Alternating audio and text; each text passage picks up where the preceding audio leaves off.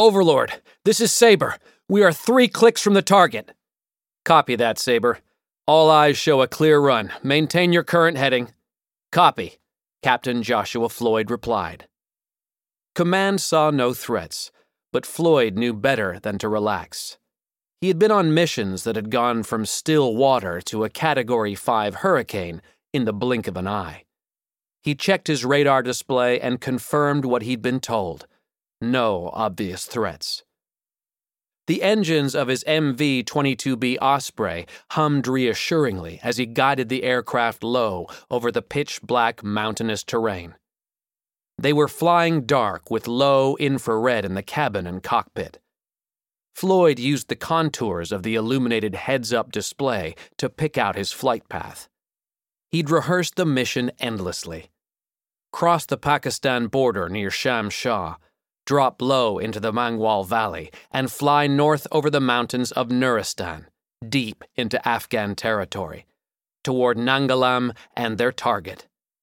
Floyd knew every crease and wrinkle in the rugged terrain and guided the Osprey with a deftness of touch that meant the Green Beret unit in the main cabin were hardly stirred. Looking good, said Nat Porter, Floyd's co pilot. Give them the 60, Floyd responded.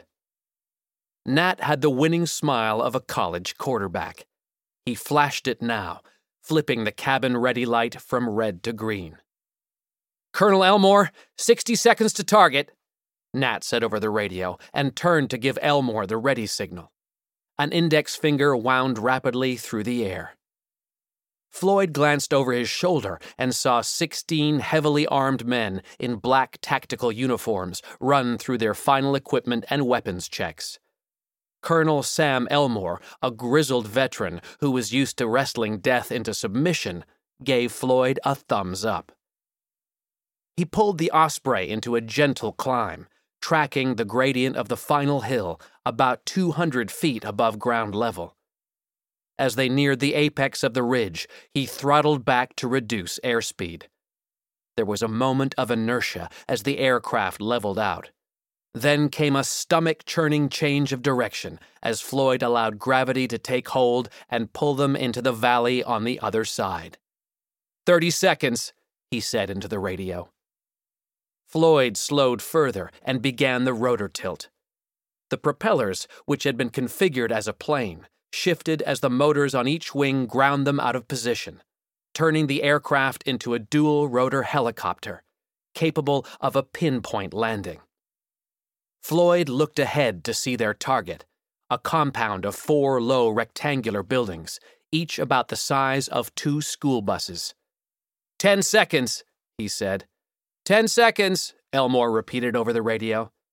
Saber, you are a go mission, Command informed them. Copy that, Overlord, Floyd acknowledged. Intelligence reports suggested their mission objective was located in the building that lay to the east of the compound and Floyd had rehearsed setting the bird down within 20 yards of the structure. He banked slightly, dropped to within 50 feet of the deck, and lowered the landing gear. Five seconds, he said. Five, Elmore confirmed. The simple concrete building stood like gray teeth against the black sky and seemed to grow larger as the osprey swept in. Floyd's heart started racing when he saw a flash of light off to his left. For the briefest moment, the silhouette of a man was illuminated against the southernmost building.